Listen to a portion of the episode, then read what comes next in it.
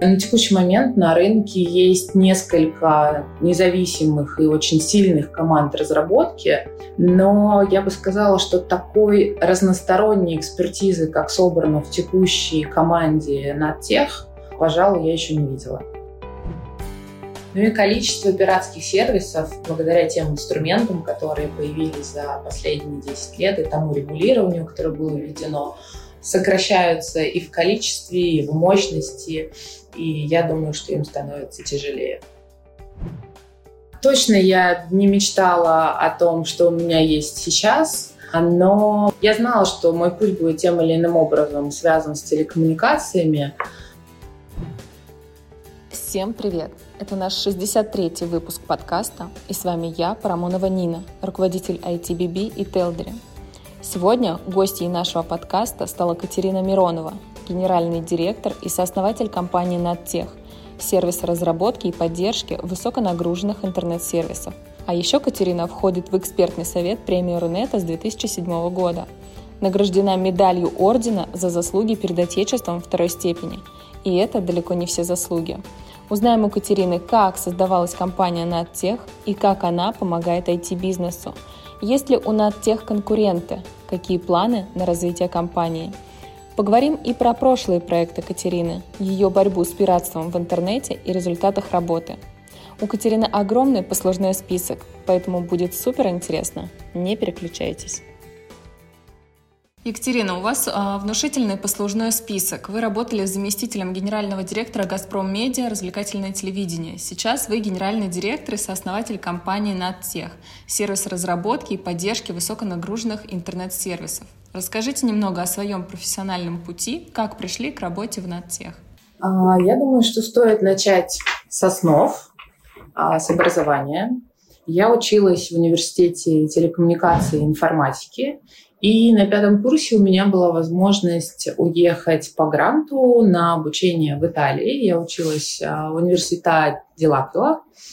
И особенность этого обучения была в том, что нас обучали на реальных кейсах, на реальных примерах.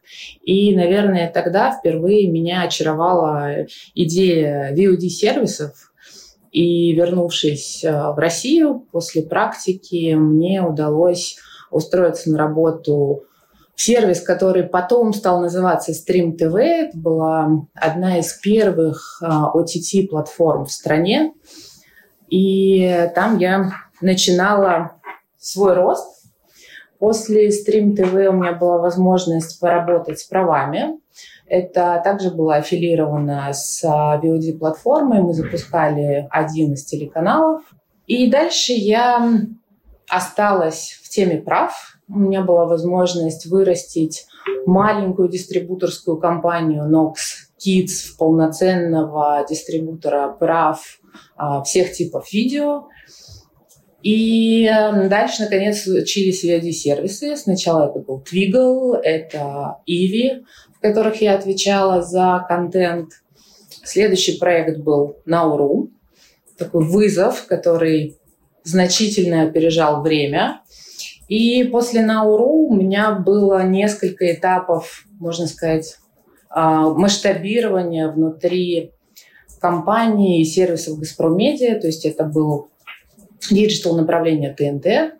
Дальше команда телеканала ТНТ, управляющая команда телеканала выросла в «Газпром Медиа» развлекательное телевидение. К нам присоединился Матч ТВ. Я запускала ТНТ-Club – и руководила технологической компанией Uma.Tech. Соответственно, к марту этого года, 2021, сложилось понимание, что все те шаги, которые были пройдены за последних 17 лет, дали силу для самостоятельного путешествия, и пришло понимание, что пора идти дальше вне рамок крупных корпорациях, которые всегда есть и порой могут тормозить процессы. А как вам удавалось попасть в такие крупные корпорации? Вы проходили стандартные собеседования или о вас уже знали и приглашали? В начале пути э, это была рекомендация Stream TV после практики, которая проходила в небольшой компании «Интеллект Телеком».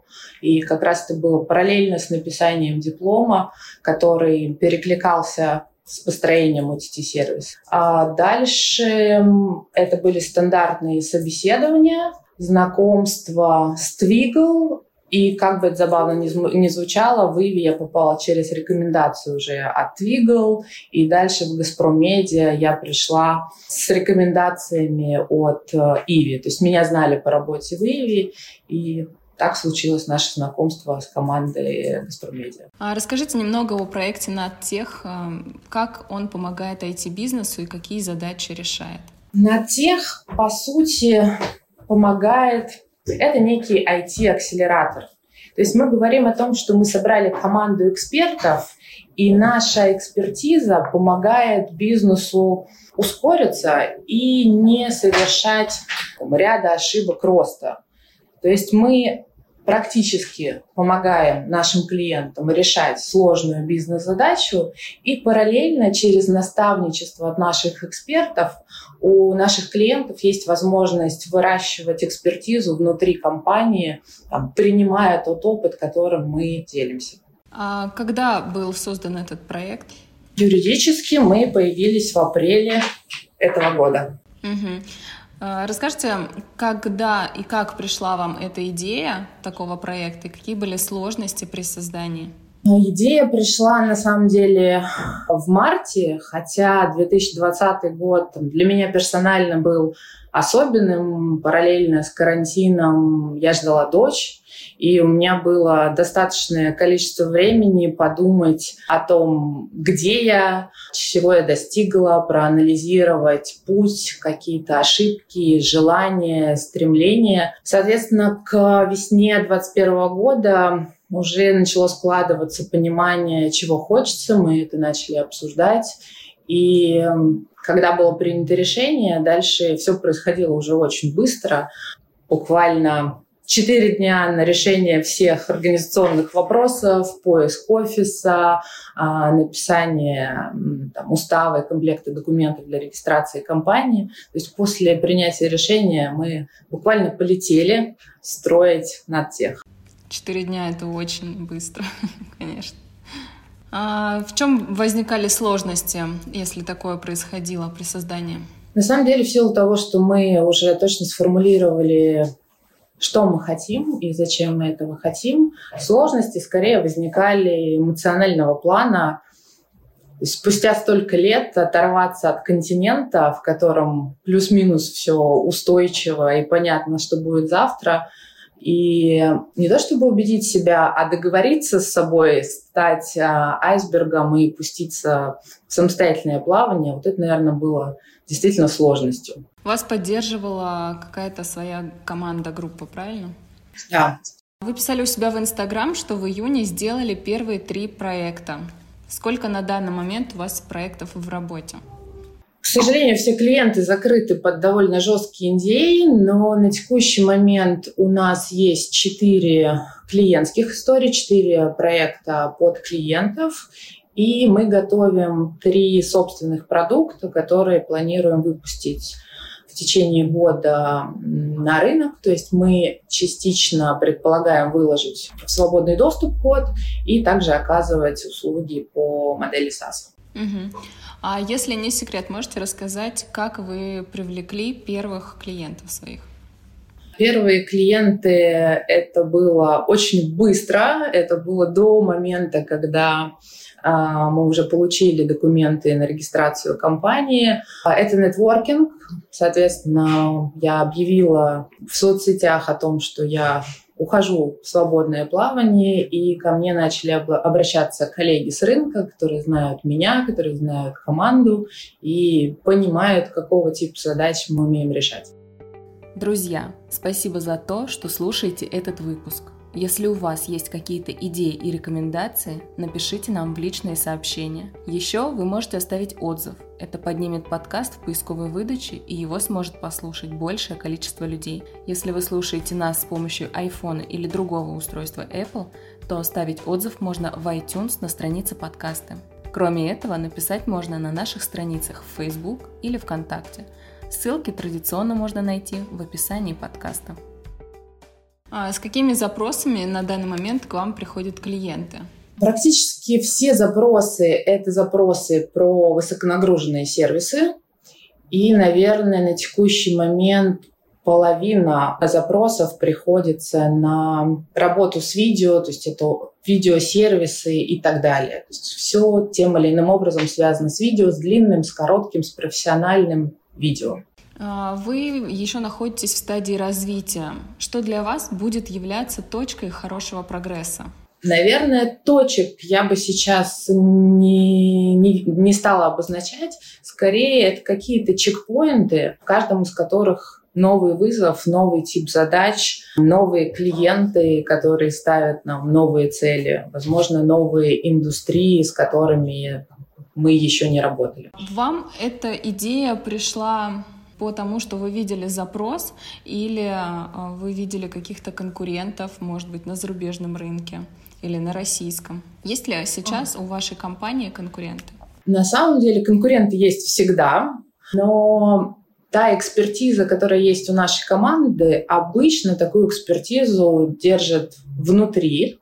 А, на текущий момент на рынке есть несколько независимых и очень сильных команд разработки, но я бы сказала, что такой разносторонней экспертизы, как собрано в текущей команде на тех, пожалуй, я еще не видела.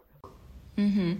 А можете рассказать подробнее, как вы собирали команду, с каких сотрудников начинали и как происходит процесс подбора? На самом деле команду начали собирать несколько лет назад. И, наверное, самое главное, что было в поиске команды, это желание каждого развиваться. Дальше у меня есть на текущий момент два ключевых члена команды, это мои заместители, это Надежда, которая отвечает за разработку и за управление продуктами, и Петр, который отвечает за все информационные технологии, архитектуру, эксплуатацию и так далее. А у ребят есть уже свои сыгранные команды, очень многие ребята работают вместе 10 или чуть больше лет – Поэтому, если говорить в контексте над тех, это уже сыгранная команда.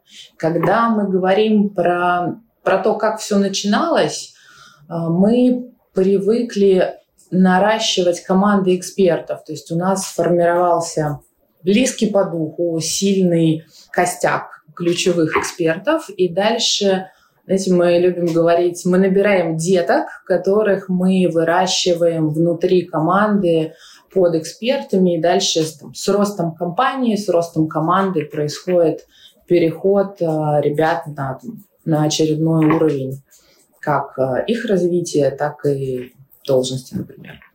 А вы лично принимаете участие в собеседованиях или доверяете эту задачу своей команде? Э, я принимаю участие в собеседованиях только в случае, если я являюсь непосредственным руководителем. Если это сотрудники к уже существующим руководителям в команде, ребята все решают самостоятельно. А, ключевое слово остается за руководителями. Вы не можете повлиять на выбор, правильно? Я бы сказала, я не хочу влиять на выбор, потому что это ответственность руководителей, это их команда и это их KPI а, перед самим собой, передо мной и перед нашей компанией. А расскажите, есть ли у, у вашей компании какие-то принципы или постулаты? Да, на первом месте я бы обозначила клиентоориентированность, то есть мы работаем в первую очередь для клиента, и когда у клиента есть задача, мы решаем ее наилучшим из возможных способов. Второе – это прозрачность. Прозрачность как э, в отношениях с клиентом, прозрачность процессов, разработки, демонстрация на разных этапах и во всех коммуникациях, которые существуют внутри компании. Ну и третье, безусловно, инновации. Смотрите ли вы на софт-скиллы при трудоустройстве сотрудника? Важно ли это для вашей компании? В большинстве своем да, но опять же все зависит от конкретной ситуации. Ключевые сотрудники которые есть на текущий момент, все, безусловно, комфортно ощущают себя в общении, в управлении, в переговорах с партнерами. А ребята, которые приходят в компанию, скорее, вот те самые детки, о которых я говорила, это точно не решающий вопрос и не дилбрейкер, но, безусловно, там, в силу нашей внутренней корпоративной культуры мы стараемся привить а, те же ценности и, возможно, даже какой-то стиль в коммуникациях, который уже принят в нашей команде. А, давайте поговорим немного про ваши прошлые проекты. Вы создали первый сервис онлайн-подписки на медиаконтент в РФ. Были ли вы уверены в этой истории? Это был вызов, потому что на момент, когда мы создавали Науру, в стране не было ни одного сервиса, который онлайн-кинотеатра, который бы использовал, во-первых, раз все типы моделей монетизации, во-вторых, ландшафт был катастрофический, все не то чтобы привыкли, а потребление видеоконтента шло через пиратские сервисы, и, в принципе, пользователь, он даже не задумывался о том, что пиратское это или не пиратское, не было такой культуры потребления, которая, например, сформирована уже к настоящему моменту. Науру, безусловно, опережал время, мы это понимали, а, мы учились строить у лучших, и на самом деле мы видели, как с нас тоже берут пример. Например, Hot from US — это когда в России происходит премьера одновременно с а, Америкой, первый показ — и, во-первых, это был классный шаг э, в конкуренции там, с теми самыми пиратскими сервисами, а во-вторых, это стало, наверное, нормой для других кинотеатров, которые также ввели это окно на своих сервисах. А, предпринимали ли вы какие-то попытки бороться с пиратством? Ну вот те 10 лет назад или? Безусловно, та история, которая была пройдена за 11, наверное, лет э, для индустрии мы принимали участие вместе с регулятором и в законотворческой деятельности, и в индустриальных решениях, как меморандумы. То есть мы как бизнес работали совместно с регулятором над э, изменениями этого ландшафта. Угу. Как вы считаете, на данный момент культура потребления контента уже вышла на более серьезный уровень, чем было 10 лет назад? Уверена, что да. А, и этому способствовало, во-первых, развитие рынка, тот а, широкий а, то широкое предложение, которое сегодня есть на рынке, то количество онлайн-кинотеатров и разные модели, Хочешь бесплатно с рекламой, хочешь бесплатно без рекламы, но немножко. А пользователи все больше и больше потребляют контент, во-первых, в сети, что логично в силу развития технологий. Во-вторых, в онлайн-кинотеатрах, потому что есть достойное предложение на рынке. Ну и количество пиратских сервисов, благодаря тем инструментам, которые появились за последние 10 лет, и тому регулированию, которое было введено, пиратские сервисы сокращаются и в количестве, и в мощности, и я думаю, что им становится тяжелее.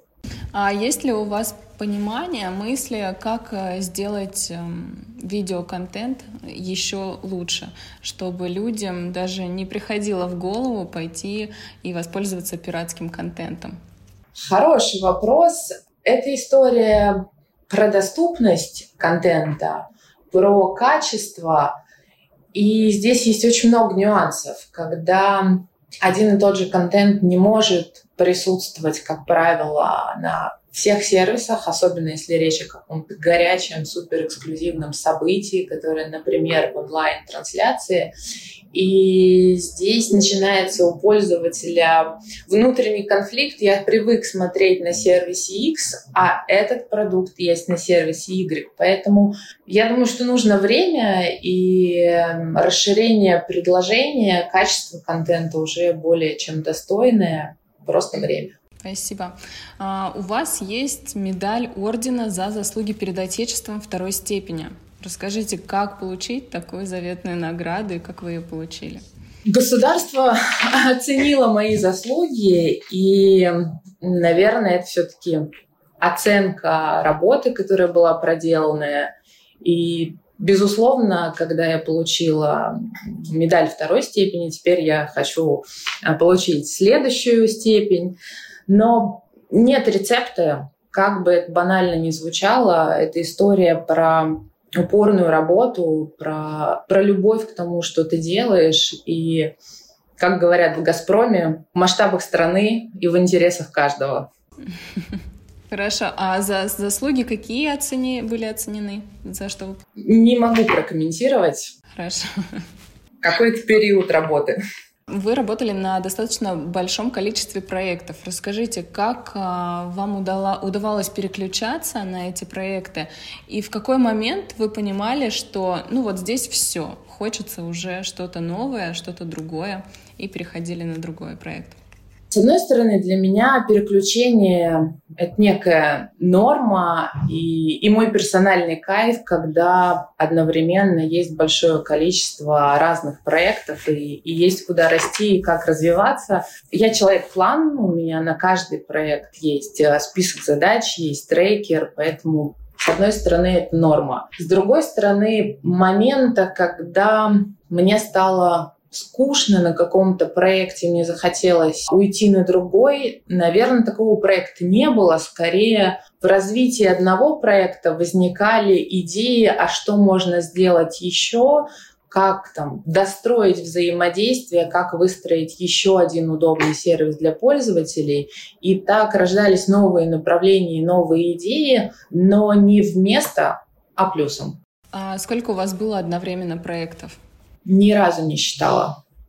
А, у меня было много зон ответственности, как а, несколько продуктов, например, сервис Премьер, сервис ТНТ Клуб. У меня было IT-направление и продукты внутри него, а, разработка сервисов поддержки Матч ТВ, разработка видеоплатформы, на которой сейчас живут сервисы «Газпром Медиа», разработка личного кабинета и параллельно большая история в контексте GR. Я возглавляла Комитет по борьбе с пиратством Медиакоммуникационного союза, и в связи с этим было много еще разных направлений деятельности. Соответственно, когда было несколько продуктов, они не могли жить отдельно друг от друга, и все равно это была единая диджитал-стратегия, единая цель и развитие этих сервисов в рамках стратегии. Наверное, не забыла. А нет, забыла, конечно. У меня были еще права, лицензирование, как э, закупка прав у глобальных студий, у мейджеров, так и реализация тех э, прав на продукты, которые были созданы внутри группы. Это и аудиовизуальный контент, и аудиоконтент, и визуальный контент, когда мы лицензировали логотип, например, какого-то сериала. Угу. А когда вы проходили а, обучение в университете, мечты о вашем будущем полностью оправдали себе или то, чего вы достигли, вы об этом даже не могли мечтать? Точно я не мечтала о том, что у меня есть сейчас, но у меня было очень... Я знала, что мой путь будет тем или иным образом связан с телекоммуникациями, поэтому был выбран университет, и вообще меня всегда завораживала тема голубого экрана.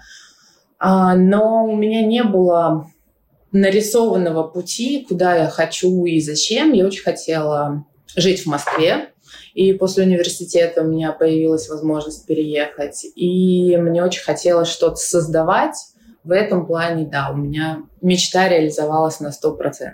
А есть ли какие-то секреты, как добиться таких высот в карьере? Спасибо за оценку. Высоты — это все-таки оценка. И мне все-таки кажется, что я не достигла какой-то определенной точки. Я нахожусь на пути развития, и искренне надеюсь, что я не буду останавливаться и буду продолжать свое развитие. Тогда переформулирую вопрос.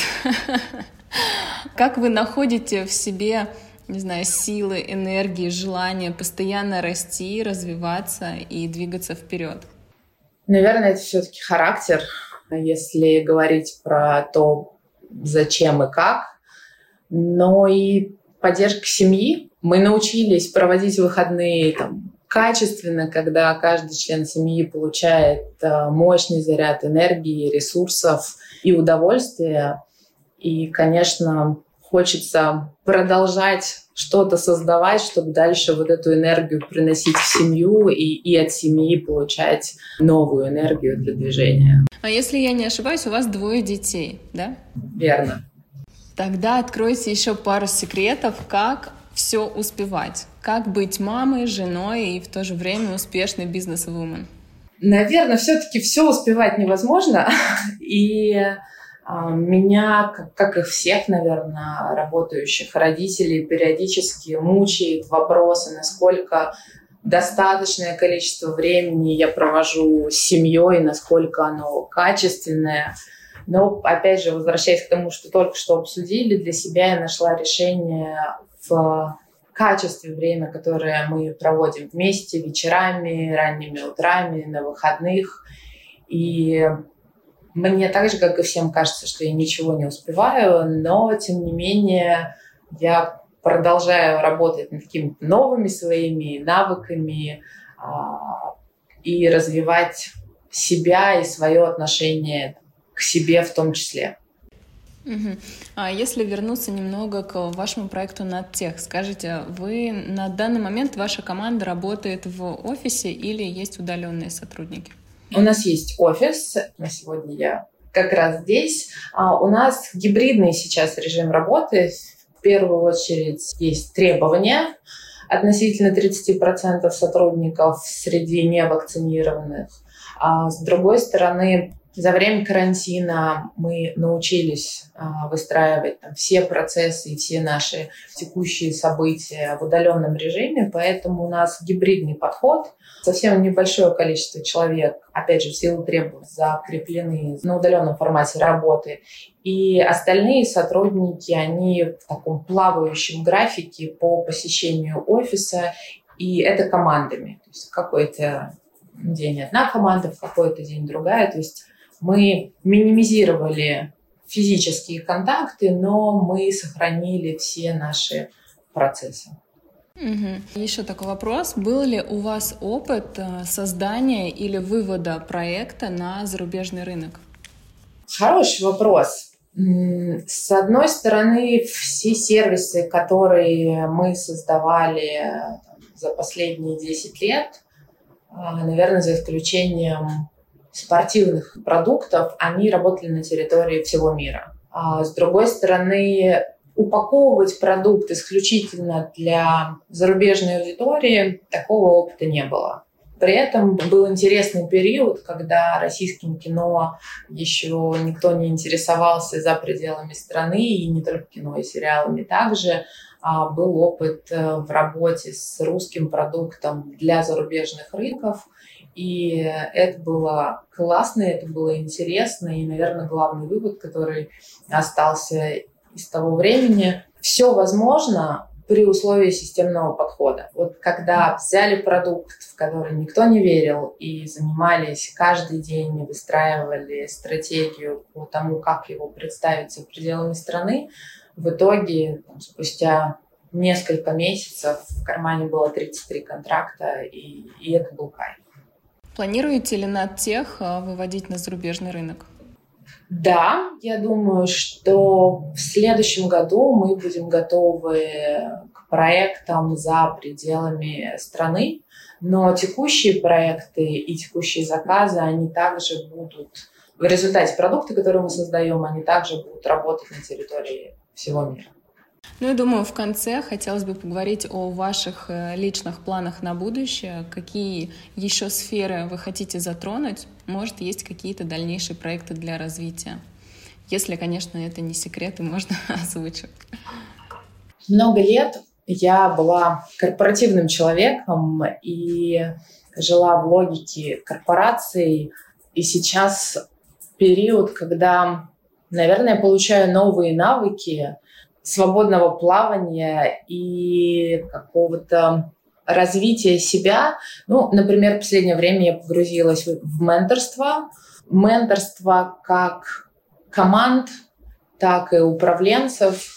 И это очень интересная для меня история. С одной стороны, я помогаю своим менти, я уже вижу их результаты, что не может не радовать. С другой стороны, это возможность мне посмотреть на какие-то кейсы, на какие-то продукты, на какие-то ситуации, которые были другими глазами, переосмыслить и почувствовать, как бы я прожила их уже сейчас. Вот снова я вот уже в состоянии сооснователя бизнеса. Угу. А был ли у вас свой ментор? Да. Как долго вы с ним сотрудничали? У меня есть ментор, с которым мы продолжаем а, сотрудничество уже свыше 7 лет. А в какой момент человек а, понимает, что ему нужен ментор и обращается за такими услугами? Если мы говорим о классическом менторе, это о менторстве, то это момент, когда у человека созрел какой-то запрос. Как правило, это большой запрос на какую-то долгосрочную историю, который есть желание, но нет понимания, как туда добраться. Угу. Чаще всего это личная жизнь или проектная деятельность? По моим э, менти это бизнес, это проектный. Хорошо, спасибо. Спасибо, Екатерина. Было интересно с вами пообщаться. Спасибо, очень приятно. Надеемся, что немного попозже, когда у вас, возможно, появятся еще какие-то проекты, мы еще раз пообщаемся и узнаем, как у вас развивается надтех. Спасибо большое. До новых встреч!